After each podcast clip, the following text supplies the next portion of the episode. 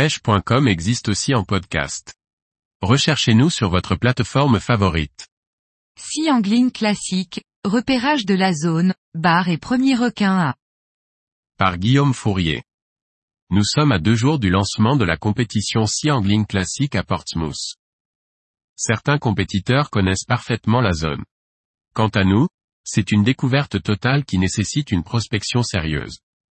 Lors de notre arrivée la veille, nous avons repéré rapidement deux spots à dorade grise et barre. C'est tout ce que nous avons sous le coude pour démarrer la compétition. Ces deux jours à venir s'avèrent déterminants pour préparer la stratégie de pêche de la compétition.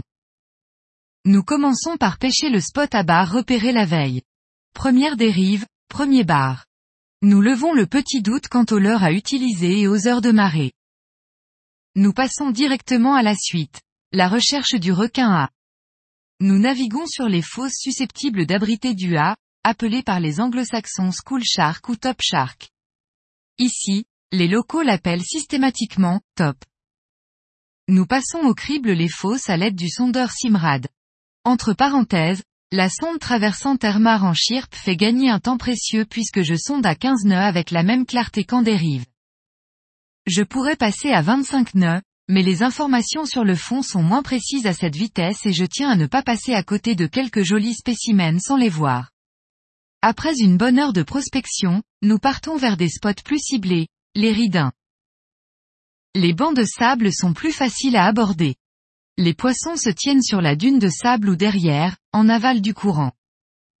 Nous trouvons directement les bancs de sable. Je sonde pendant 20 minutes à 20 nœuds afin de distinguer les reliefs, qui ne sont généralement pas exactement tels que ceux dessinés sur les cartes marines. Ensuite, nous effectuons notre première longue dérive qui passe sur trois ridins successivement. Nous pêchons au ténia et au montage sur coulisseau. La troisième dérive révèle la présence d'un A. Un petit top maillé qui compte pour la compétition. Cette prise n'est probablement pas seule et nous tâchons de prospecter plus en détail cette série de ridins. Un autre A répond présent, nous décidons de prospecter une autre zone pour trouver les émissoles. Malheureusement cette dernière se fait attendre et nous ne parvenons pas à trouver les bons spots. Nous rentrons au port en vue de la cérémonie d'ouverture de la compétition. L'organisation parade en tête du cortège avec le trophée de la compétition, suivi par l'orchestre et les participants portant les drapeaux de l'événement. Impressionnant,